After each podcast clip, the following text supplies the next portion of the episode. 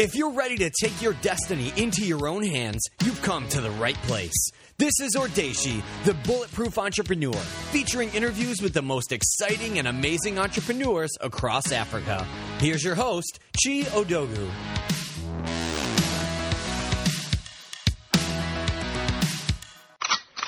All right, good morning, guys. Welcome to the show. Today's guest is Alisee De Tonnac. Alisee is the CEO of Seedstars World, an exclusive seed stage startup competition focused on emerging markets. The goal is to actually discover some of the best startups around the world outside of Silicon Valley and Western Europe and help them succeed by connecting them with uh, investors, mentors, as well as other partners that could help their businesses grow and launch and scale beyond where they operate. Initially starting off in 2013, Seedstars has grown from uh, initial competition in 20 countries to now operating out of 60 countries. And my guest is going to tell us a little bit about herself, her background, how she got involved with Seedstars, what their vision and mission is for emerging market startups, and where to see the future of the startup industry in the next few years. So, Alisee, welcome to the show. Thank you. Hi. So, could you please tell us a little bit about yourself and your background for those that do not know about you? Yes, absolutely. So I still have quite a, a young profile in terms of uh, my entrepreneurial background. I uh, come from an expat family, so I lived all my life in Singapore, then in the United States, passed by Italy, Switzerland, France, where I'm originally from, so born there. Um, and um, I continued my management studies between Switzerland and Italy to start in marketing with L'Oreal, so in the luxury uh, department for brands like Lancome or Giorgio Armani. Mm-hmm. And two years in being um, a brand manager for, for cosmetics, I realized that I wanted to have more of an impact, but also in the culture of the corporate world, I felt as if I was completely uh, an outsider. Uh, for example, I remember my colleagues uh, calculating how many years they had left until retirement. And I remember the, the moment of total anguish of thinking that this was how I was supposed to uh, build my life. So I met with Pierre Alain, one of the founders of Seedstars, who mentioned uh, Seedstars and their ambi- ambition of building an international network. And this is where I came in to build the concept of the competition, which would be the vehicle uh, to build this network of entrepreneurs in emerging markets and bringing them voice support and investment. Mm, so you were not interested in the conversation of waiting till you were 60, 65, getting the gold watch and a nice handshake from the CEO and then saying, all right, off you go, go travel around the world or do whatever it is that you wanted to do. You decided. The most terrifying, it's the most terrifying idea. Okay. So now let's look a little bit earlier before you jumped into Seedstars. Did you have any experience like growing up in anything entrepreneurial? Did you have anything that exhibited those early entrepreneurial traits that indicated that you'd be going down this road in the future? So the first um, advice I usually give to, let's say, wannabe entrepreneurs is try to define if you are a builder or more of a follower. And I think there are different profiles of entrepreneurs.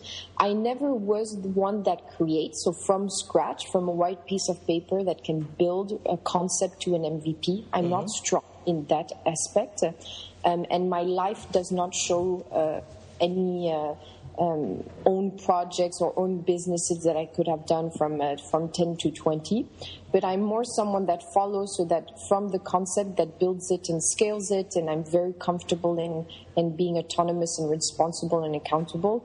So I've always participated in associations. I've always uh, been president of different organizations. I've always uh, organized uh, different initiatives, may it be uh, in a more nonprofit uh, aspect or for-profit aspect. And uh, indirect, indirectly, my father is also a, a, venture capitalist, even though I never really cared about what he did until uh, recently. Uh, so I, am not sure how much that influenced me. And the saddest part is that I actually lived in Silicon Valley several years, uh, but too young, so more thinking about boys than anything else. So, um All right, and that just reminds me of um, something I read in the E-Myth Revisited by Michael Gerber, where he's talking about most entrepreneurs usually are of three types the technician, the manager, and the entrepreneur. Um, Absolutely. You could actually say the entrepreneur is the person that builds, creates, molds, takes something out of nothing and creates it. But even then, that's not um, what you need to grow and scale and run a business. You actually need somebody that has the managerial talent that can see what's going on and be able to bring together a team, create the direction and how things will shake out. And it seems like that's part of where you are in terms of the manager um, technician side of the scale. So, um, as you went through college and grad school, and you were hearing things, you know, in business school, you probably heard about startup competitions and you read some things. How did you think that your business career would play out? Um, again, very, actually, very, um, I was very much ignorant still uh, at that time. Uh, to be very honest. So um, I was very uh, much obsessed with the perfect CV. And okay. if you go through a more of a university career, if I may say so, the perfect CV is going into, at that time, was consulting. So working for McKinsey, uh, having the best grades, being in all the extracurricular activities, mm-hmm. uh, going to Ivy League schools. So that was really my objective. Um, which, if I had to go back, or when I tell my children, I wouldn't focus necessarily on that today. But um, it's really afterwards when I lived the what I thought was my perfect CV of being a, in brand manager in L'Oréal and, and, and, and having that, that status, which I felt was important for me, I quickly realized that these were absolutely not the priorities that I wanted to give myself in my life. And that's where I made a drastic switch from leaving a country boyfriend job into uh, something completely unknown, telling myself, look, I haven't taken risks so far. I did my what I thought perfect CV, and I'm bored out of my mind. Mm-hmm. So let's do something completely the opposite of building a startup competition, a world tour, which I still consider today my mini MBA in entrepreneurship, because I spent a year traveling in 20 countries, meeting with over a thousand entrepreneurs and listening to 800 pitches. And uh, from there, I understood uh, where my priorities lied. So the, the switch really happened around uh, 22, 20, uh, 23 years old, yes. Okay. So um, you once said that something that resonates powerfully with you was a quote from Eleanor Roosevelt, where she said you should do one thing every day that mm. scares you. Mm-hmm. So you talked about how you spoke with um, Pierre Alain, the co-founder mm-hmm. of Seed Seedstars. Mm-hmm. What was his initial pitch that made you excited to join this venture? Uh, the initial pitch was meeting someone that had the guts to really uh, define his day to day as he wished. And suddenly said, you know what? Before this age, I need to be doing this, this, and this. Mm-hmm. And there was a, such a convic- conviction that this would happen um, which is something that I was not used to in more of my corporate background and lifestyle where uh, it took time you kind of got over it you moved on etc it was not even a consideration with him. And that was the, the, the, for me the kind of pivotal moment when i realized i could fundamentally do anything i want to do if i just um, dedicated enough time and passion to it. Okay so basically he's passionate um discussion and the ability for him to live his life on his own terms were the main convincing factors for you to join this, you know, adventure. So, yes. So, how did you pick the first 20 countries you visited? Because you went to 20 countries in 10 months to launch the program. How did mm-hmm. you pick those initial 20 countries? Um, it was uh, there was no macro micro uh, investigation or an analysis. I have to say it was more. Uh, we want to be emerging markets. We want to have a proportional ratio between continents, and uh, we need to have at least at least one contact because we oh. didn't we hadn't traveled in any of those countries. Okay. I think out of the 20 we had been recently we had been in our lifetime to three or five of them. So it was more kind of uh, okay as a starting point. We need just one person at least to connect with. Okay. So that was it. You just needed one point of contact in each city, a balance in continents, and then you were off. So now, when you, what was the first country you landed in? Moscow transit by uh, Ukraine. okay, so Moscow, and you didn't know anyone. You just had one contact in Moscow. Yes. All right. So walk me through um, the the situation in Moscow at that time. Like it must have been a very huge logistical headache for you to come in to Moscow, spend a couple weeks, try and get this um, startup competition off the ground. What was that feeling like when you just arrived in Moscow trying to get this thing launched? Um, terrified completely because, uh, but it was aligned with my mission of doing one thing that scared me every day. and um, the, the beauty of entrepreneurship is it's not I mean, you just have to do it. It's not that unattainable or unimaginable. I remember when we left, everyone was like, look, if you do only five competitions, 10 competitions, if you can't manage, uh, just come home. You're, you, you know you have a high risk of failing, etc. We failed at so many levels, but um, if you just do it, it actually happens. Uh, 80% of the time. So that was the, the, the beauty of it. So um, we were very lean in our travel and logistics. We couch surfed our way through the year. Um, we had points of contacts that we automatically leveraged to kind of understand quickly the right partners. And we felt that it was fundamental to be on the ground. So that's why still today my teams travel to each city because you can't replace face to face even more in countries like uh, Nigeria or elsewhere, where face to face is the way to communicate, and through emailing, you can forget any uh, reactive or concrete answer. Mm-hmm. So, Moscow went really well. The ecosystem at that time was uh, very was vibrant, excellent engineers. Uh, money was there, so on the financial side, there were investment opportunities um, we were really impressed as a first event. Oh, okay. And you guys already had um, investors lined up because Seedstars World is part of Seedstars, correct? So there was no challenge in terms of finding someone that would eventually fund the winner of that competition, correct?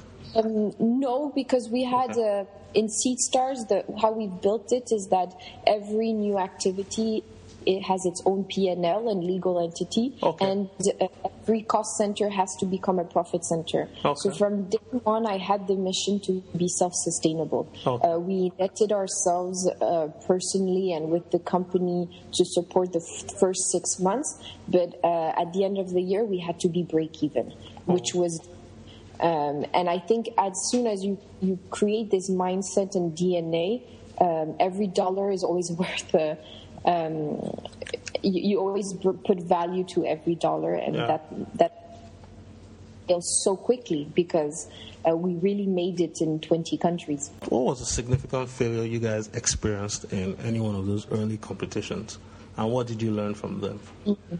I have a hard time of finding a significant one because I feel like we failed literally every day.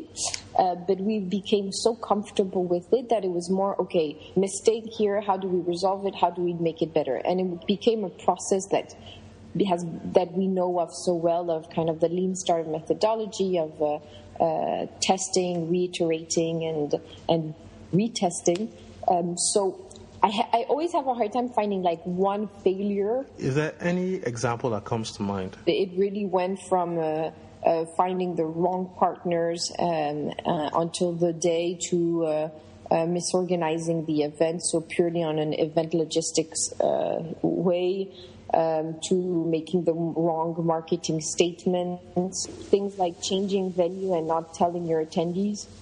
Oh wow, that's that's a big one. Yeah, yeah. I think I'm, I'm sure I've done I've done it all. But you learn fast, and Yeah. I, I tell my team is as long as you don't make the same mistake, which I would not like, as long as you don't make the same mistake, it's fine.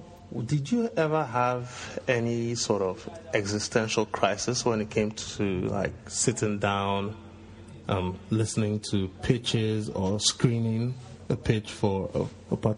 Were there ever any doubts in your mind saying, "Oh, am I making the right decision, letting this company in or out"? Yeah, it was really in taking the time in. So we tried to have an ambassador, an official person, a connector that represents Stars World in the region, and they help us in connecting with the right players. So in, sometimes it's uh, more uh, business angel networks or VC funds or successful entrepreneurs, directors of accelerators, even sometimes government agencies that proactively build this ecosystem. And we try to have them present at our event so that they can uh, evaluate the companies, but more importantly, also provide to us insights on these uh, entrepreneurs. Uh, because fundamentally, at a seed stage level, the make the difference. So they explain to us if uh, we've seen excellent pitches, but they tell us, look, it's the same excellent pitch for the past eight months. Nothing has changed. Metrics haven't moved. Or in the contrary, this entrepreneur is um, is closing a round of investment. So all these insights are very valuable because we're really not here to make a show. We're here Yeah. to make an investment decision. Yeah. And did you participate in terms of judging the competition? Um, yes, so the, on, for the 20 events between Pierre Alain and myself.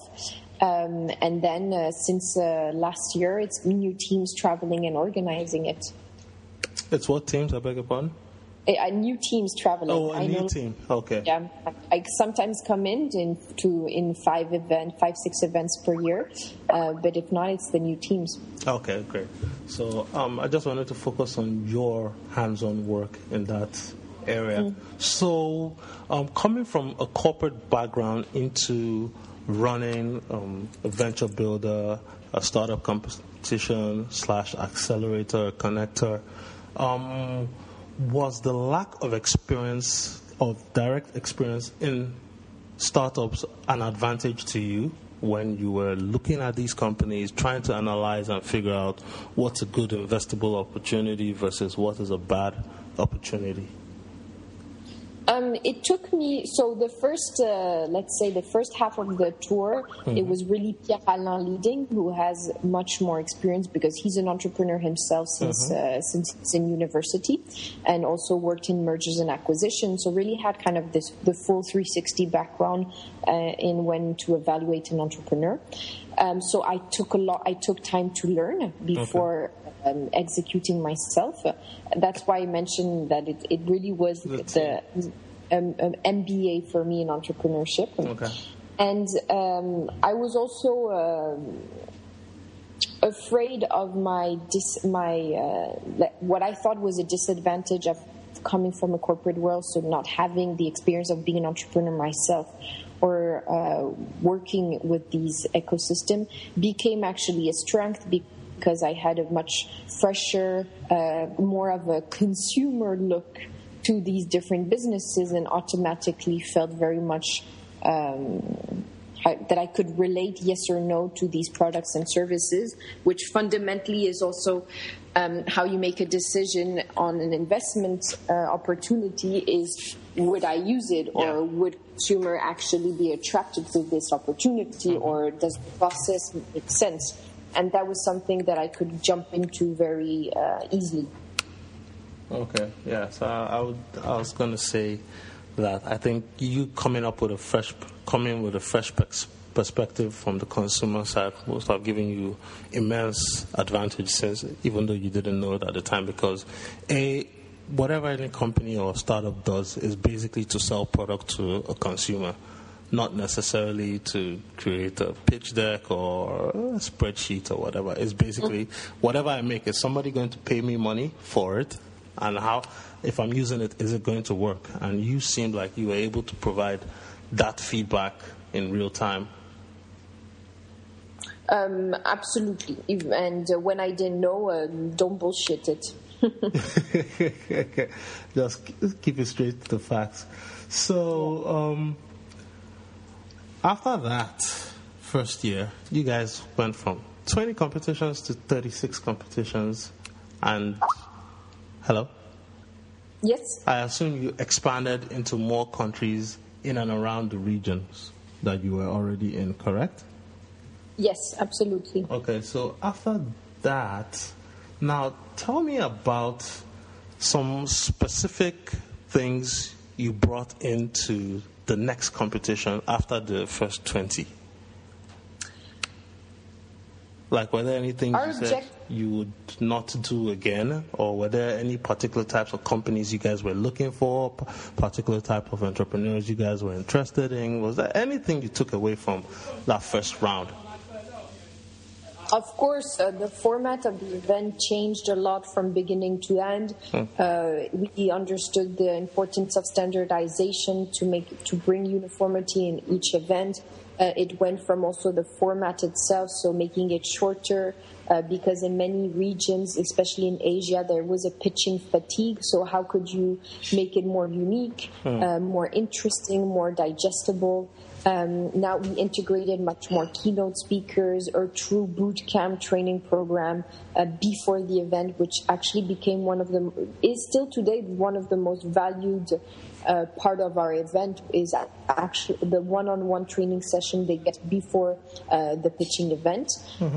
It was um, the second year objective was still building a brand, so still building Seedstars World and what it could mean in so that's why we continue to grow and spread horizontally in terms of number of cities. Um, and um, and trying to make our, our, our brand name heard and, and and defining it as a kind of certification for these entrepreneurs when presenting themselves to European investors. Okay. And um, one of the things people have criticized um, Silicon Valley for is the lack of minorities and women entrepreneurs. Could you talk a little bit about um, the level of participation of women entrepreneurs in emerging markets um, based on your experiences in these competitions? It's um, high, low, non issue. What, what's, your, what's your take on that? It's it's um, it represents quite well the global kind of range. On average, it's between 15 to 25 percent of uh, the pitchers that are women, so women CEO or founders. Um, there are always a lot of women employees, so that take the roles of CEO or work within the companies, but as kind of the founding or CEO position, it's true that we're in that average globally. Um, we've seen it higher in certain regions, like um, in Amman, in Jordan, which was very impressive. I did not expect that. Um, in Iran, it was very interesting to see that uh, the engineering, like the whole engineer uh, sector, is full of women. So we find ourselves finding a lot of startups then built by women. Um, and also in other regions, uh, it was quite impressive. So, still, definitely, still a minority. I've been asked many times to incorporate a quota within the competition so that we could ensure X amount of finalists being women CEO. But I don't believe in quotas. It's not. It's not my philosophy. I prefer helping them at the root and being as good as other entrepreneurs rather than putting them on stage when they're not as good, and that's the reality we have to face. Yes, because Um, so, so yeah, we're more working on workshops. Uh, we did, we did one, for example, in Bangladesh. Uh, we are very much evangelist of it, and uh, we have always these workshops and discussions with our teams and partners. Um, but um, but we'll get there. Especially tomorrow's jobs will will uh, will need even more social capacities and emp- empathy. And I think this is where women have a competitive edge. Okay. So, going from that Now let's let's let's talk about your experiences in Nigeria thus far. You did the competition first two years, seen a bunch of countries, you know, learned a lot of things, um, worked on yourself, worked on reinvigorating the company and the pitch and how things were operating. Why did you decide to um, move and be based in Lagos, Nigeria, as opposed to any other country you could have been in? Um, in SeedStar's vision, we're still at the very beginning in many ways. Okay. Uh, in the past three years, the objective was connect. So that's kind of the first part of our uh, big plan, if I may say so. And in connecting is understanding the local markets, understanding the local problems and who are providing solutions, understanding who are the stakeholders and who are the corporate and government partners that can build this unfair advantage to scale companies. I think we have done a pretty good job on this part because we have now the competition in 60 countries. Um, we have uh, partnerships with private and public organizations to build more value added services on the ground. But the next step now is to build. Mm-hmm. And building means that. Uh, we need to be on the ground on a day to day basis. It's not enough to come in and come out with one or two events per year. And Nigeria is kind of our test bed in the building phase of Seedstars, which uh, is to be launched in 2016 officially, if I may say so. Um, the objective is to launch a physical space, a seed space, seed stars um, branding in 12 to 15 strategic cities by the end of 2016, in which we, in which we will be organizing a more in-depth uh, programs such as accelerations and academies that can really help and build companies either internally through the venture builder we have where we build our own tech companies or with our seed stars finalists and um, partner startups where we can really help in building and scaling them. And then I hope it will bring us to our last phase, which is invest. Uh, we do make investment seed tickets. More importantly, our investor club does, uh, which are investors that come from all around the world. Mm-hmm. But um, in the building phase and really building a company that has its uh, a, a, true um, a true revenue channel, uh, we don't think that money makes the difference. What makes the difference is uh, the talent, the entrepreneur. What makes the difference is the um, network they have. So, with whom are they able to access quickly a distribution channel or uh, or technology support, etc. And uh, and that's why we're we're in Nigeria today, and hopefully we'll be in uh, Mexico, Colombia, Philippines, Indonesia in the coming year. Okay, so well, we've all read in the news that Nigeria is facing a lot of um, economic challenges in terms of pressure on the currency, um, high youth unemployment, and all that stuff. Does that still, um, or does that have any bearing on the prospects going forward in terms of what Seedstars wants to achieve in these emerging markets using Nigeria as a test case? We don't know yet. Um, it's true the outlook in uh, for in terms of the currency, etc., um, is not good. We are already um, facing and living uh, the devaluation of the naira mm-hmm. and the fact that um, we can't take out dollars, which has become um, a complication for us because we're also an international organization. So we have, uh, for our companies in Nigeria, we have um, outside suppliers. Mm-hmm. Um, I think it is not knowing enough. Huh? So this is my uh, point of view that is I th- that should be maybe more informed, but in many ways, it's a good thing that it finally hit hard this oil, uh, the oil prices, because Nigeria has to be more diverse. Yeah, um, the economy has to be um, has to include much more SMEs and services.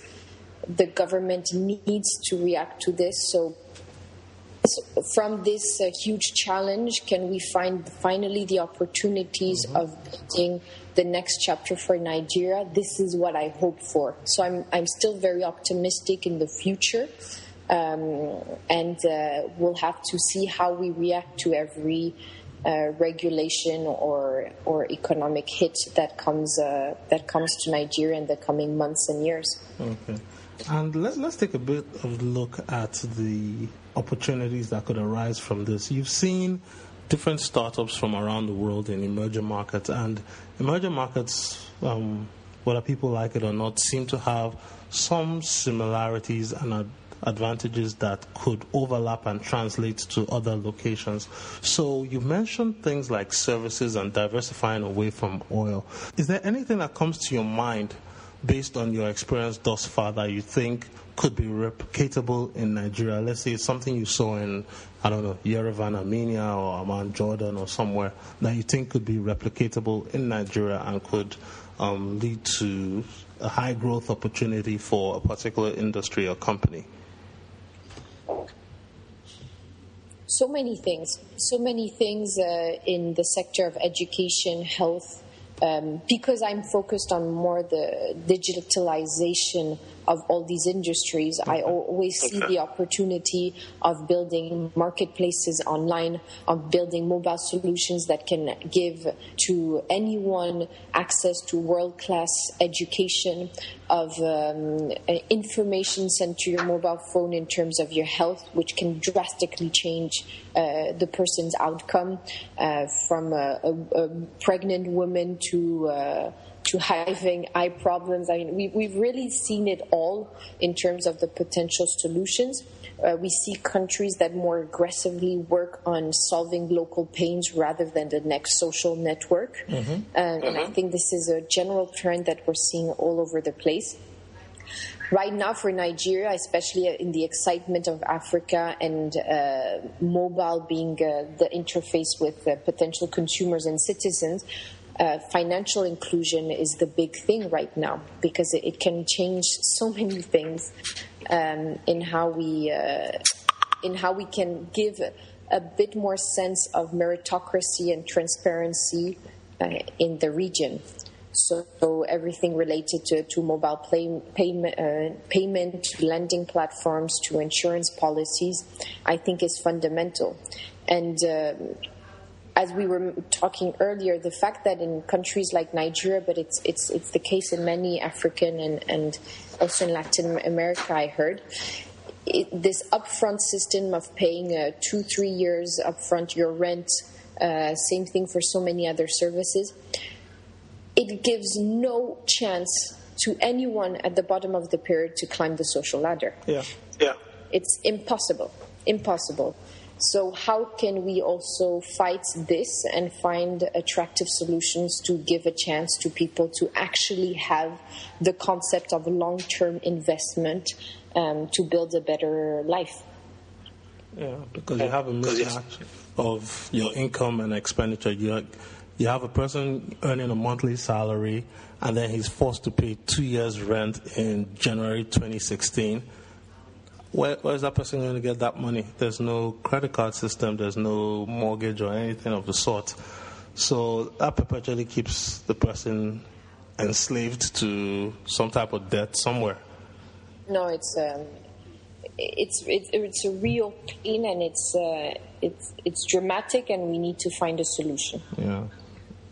So another thing we had talked about earlier was um, the issue of meritocracy in terms of young people being able to find jobs, and as a result of the lack of jobs, given the trendiness of um, entrepreneurship and startup cultures, where you find a lot of people going into um, startups, as it were. So, um, how does how does that affect your job in terms of being able to differentiate the signal from the noise, being able to decide hey, these guys actually are all in in this venture and they're not like trying to play startup until a nice job opportunity in ExxonMobil or Shell comes along and then they ditch it and jump into that other opportunity. Uh, what's very attractive of Nigerians as a talent pool is that I think in the DNA, um, Nigerians are fundamentally hustlers, uh, which is a very important trait when building a company.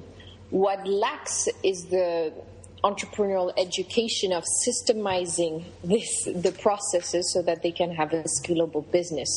Because I mean, time has a very different uh, meaning than elsewhere, or um, processes has a very different dif- uh, definition. Um, I think we still need to build the right education and infrastructures, and there's more and more happening between Yaba and different uh, uh, kind of hubs uh, of entrepreneurs to help build more uh, solid entrepreneurs. Where the choice of going back to Exxon it won't be interesting. In the meantime, uh, as mentioned, face to face, we're here so we're living it, we're hearing about it, we're meeting with them. We we understand the a bit more. I'm not saying completely the subtleties of the the culture, the background. Um, we understand what it means to be three hours in traffic rather than if you were uh, from Europe investing in a company. It would be very difficult to understand the logistical problems uh, that that a company could face here there's no um, it's time and it's uh, really getting to know the entrepreneur mentally makes the decision possible. Oh, okay. And uh, um, focusing on the nigerian one for example um, well did you come to nigeria for the first competition? Yes for the first round? Okay. Yeah 2013 okay so were there any companies that you had passed on in your initial screening that has gone to huge success and you were like, oh man, I think we missed that one? And um, how has that affected your ability to revise um, the lens with which you look at companies in Nigeria? Huh. Um, so Nigeria is big for us with the Seedstars competition because that's uh, the Nigerian Nigerian winner of 2013. Simple Pay was uh, the winner of 2013 with uh, partners. So um, it was actually a very successful hub for us. Um, the runner-ups were excellent. I remember in 2013 we had Wecyclers, which uh, is a beautiful company that tries to solve the issue of waste management by building a system uh, where if uh, people um, today recycle plastic bottles, have benefits and a point system that they can reuse, kind of as a virtual cash um, proposal. Mm-hmm. I thought I she was had, excellent. Yeah, I had Bilikiss on the show. She's quite good. Exactly. So she is typically this driven entrepreneur that gives you faith and trust uh, when you put money in her business.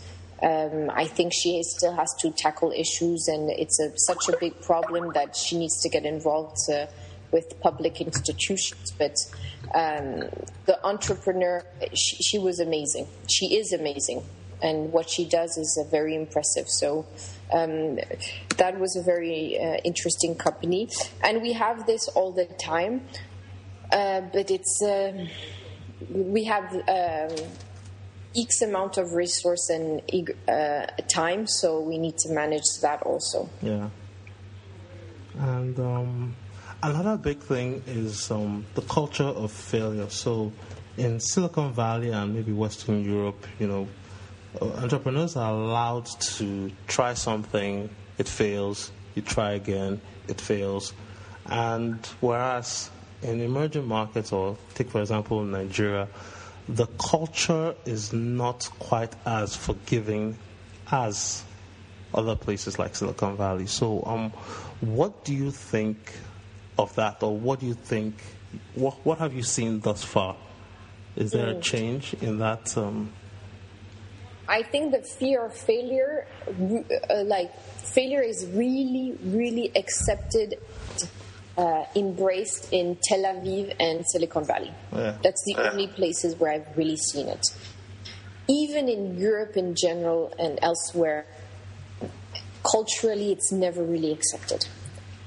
Nigeria, what's interesting, like Nairobi, uh, sorry, Lagos, like Nairobi, is that because there's this kind of hustling attitude, everyone tends to have more than one job, and so you tend to have failed in one, recreate another, find some kind of uh, business on the side, play street smart uh, to get through. And that, uh, in one sense, is a, is a certain acceptance of failure. But I agree, as soon as you take external money from investment and you lose that money, uh, it gets very difficult to raise a second round. Uh, this will come with time. Uh, the ecosystem has um, grown a lot since 2013. Uh, it will take time, but success breeds success. So as soon as we'll have more success stories and our local Mark Zuckerbergs, um, it will be much easier to attract the next young generation to build and fail, build and fail until they succeed. Yeah. Great. So um, as we start to wrap up, let's let's take some you know quick rapid fire questions, and mm-hmm. we'll just get a sense of um, what you're like personally. So could you tell me, um, looking back on your career thus far in in this world, was there anything you think you would have done differently if you could go back in time? No, because I wouldn't be here today. Okay. And um, with regards to your influences and your in- influencers, are there any particular books, programs, um, websites, or magazines, articles that you read, follow, or, or study that help you become a better executive, a better investor, a better manager? Um, so I, am on many blogs, and we have uh, this great internal chat system with the whole team, uh, where I receive on average ten articles per day. So um, our, the team and our network is the one that provides us really interesting insight. Uh, books, uh, the Lean Startup methodology was really something that um, taught me a lot and kind of systemized systemized my process and thinking everyone's telling me to read Zero to One from Peter Thiel. I still haven't read it, so if I had to recommend, uh, I'd recommend the one that I'm being recommended. and um, and in general, also we to, to keep kind of the motivation and and uh, keeping new information. We also all try to, on average, go to one conference, meetup, uh, discussion uh, every month. Oh, okay, including in in Nigeria. Unfortunately, I'm traveling a lot. I've missed several opportunities of uh, interesting conferences here, but uh, of course, including Nigeria. Okay. And um, so, what's the dynamic like between your teammates? You have two of your other teammates on ground with you. Who, who are those teammates on ground, and what's the dyma- dynamic like working day to day with these guys or gals? Day to day is uh, work, work, work. I don't know how I could personalize it more than that. Um, but they're focusing on building tech companies in Nigeria. FinTech and InsurTech is kind of our um, focus for the moment. So I, they have much more interaction and meetings uh, with the kind of local reality from administration to, uh, uh, to, to, to, to, everything that uh, Nigerians would work with. And, um, and yeah, we're, we have our weekly meetings, discussions, etc. Okay. And um, who's an entrepreneur that you admire, and why do you admire that person? Well, right now, I think, like many, I am really impressed with Elon Musk and his uh, it's so impressive how he's all in in everything he does. I think that is something that still fascinates me today. Uh, so I'm kind of uh, very much following the trend like everyone else. And uh, then there are many local entrepreneurs I have met, uh, which, especially women entrepreneurs that that already have a family, children, and are still managing their business over 20 markets. And it impresses me to see how they can build Hello. A real personal and professional business, family being the personal one. And for um, I, still don't have family, but it's very it's very inspiring to see this these women taking on Oh, okay. Give me some names of those women that um, you draw inspiration from. Uh, there's, uh, for example, Halam, which is our winner from Vietnam last year, who is 28 with three children, uh, one travel online business. She has, she does it all. I don't know how, but she does it all. All right, so um, this is just like the last one minute wrap up. I was, Yep. just, I was just going to find out, you know, where can people reach you? Any, any parting words of wisdom? And um, is there anything else you want to mention, like the competition coming up in, um, excuse me, in March?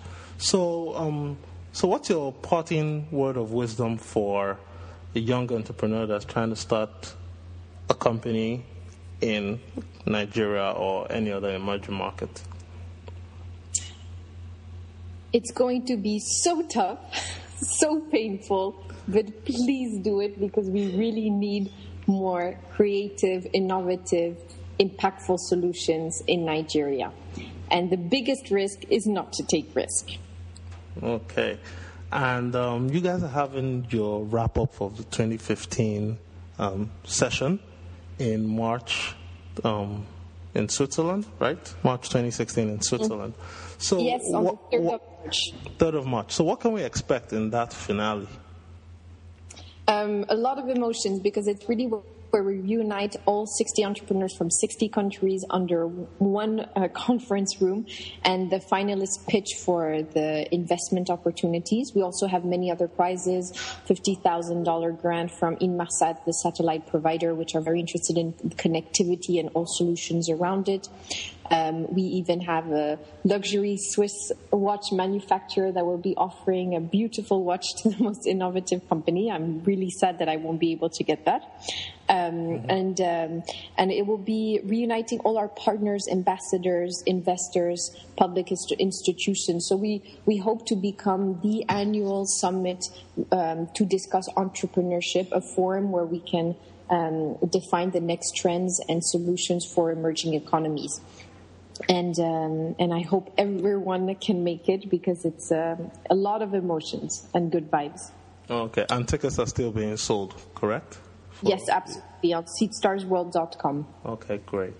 And um, with that said, it's been pleasure getting to know you, learning more about Seedstars, your experience thus far, and your adventures. And um, yeah, we look forward to talking to you and hearing more about the competition, the venture building, and all the other things you guys have planned for the next round, which is going to start. How soon is your next round?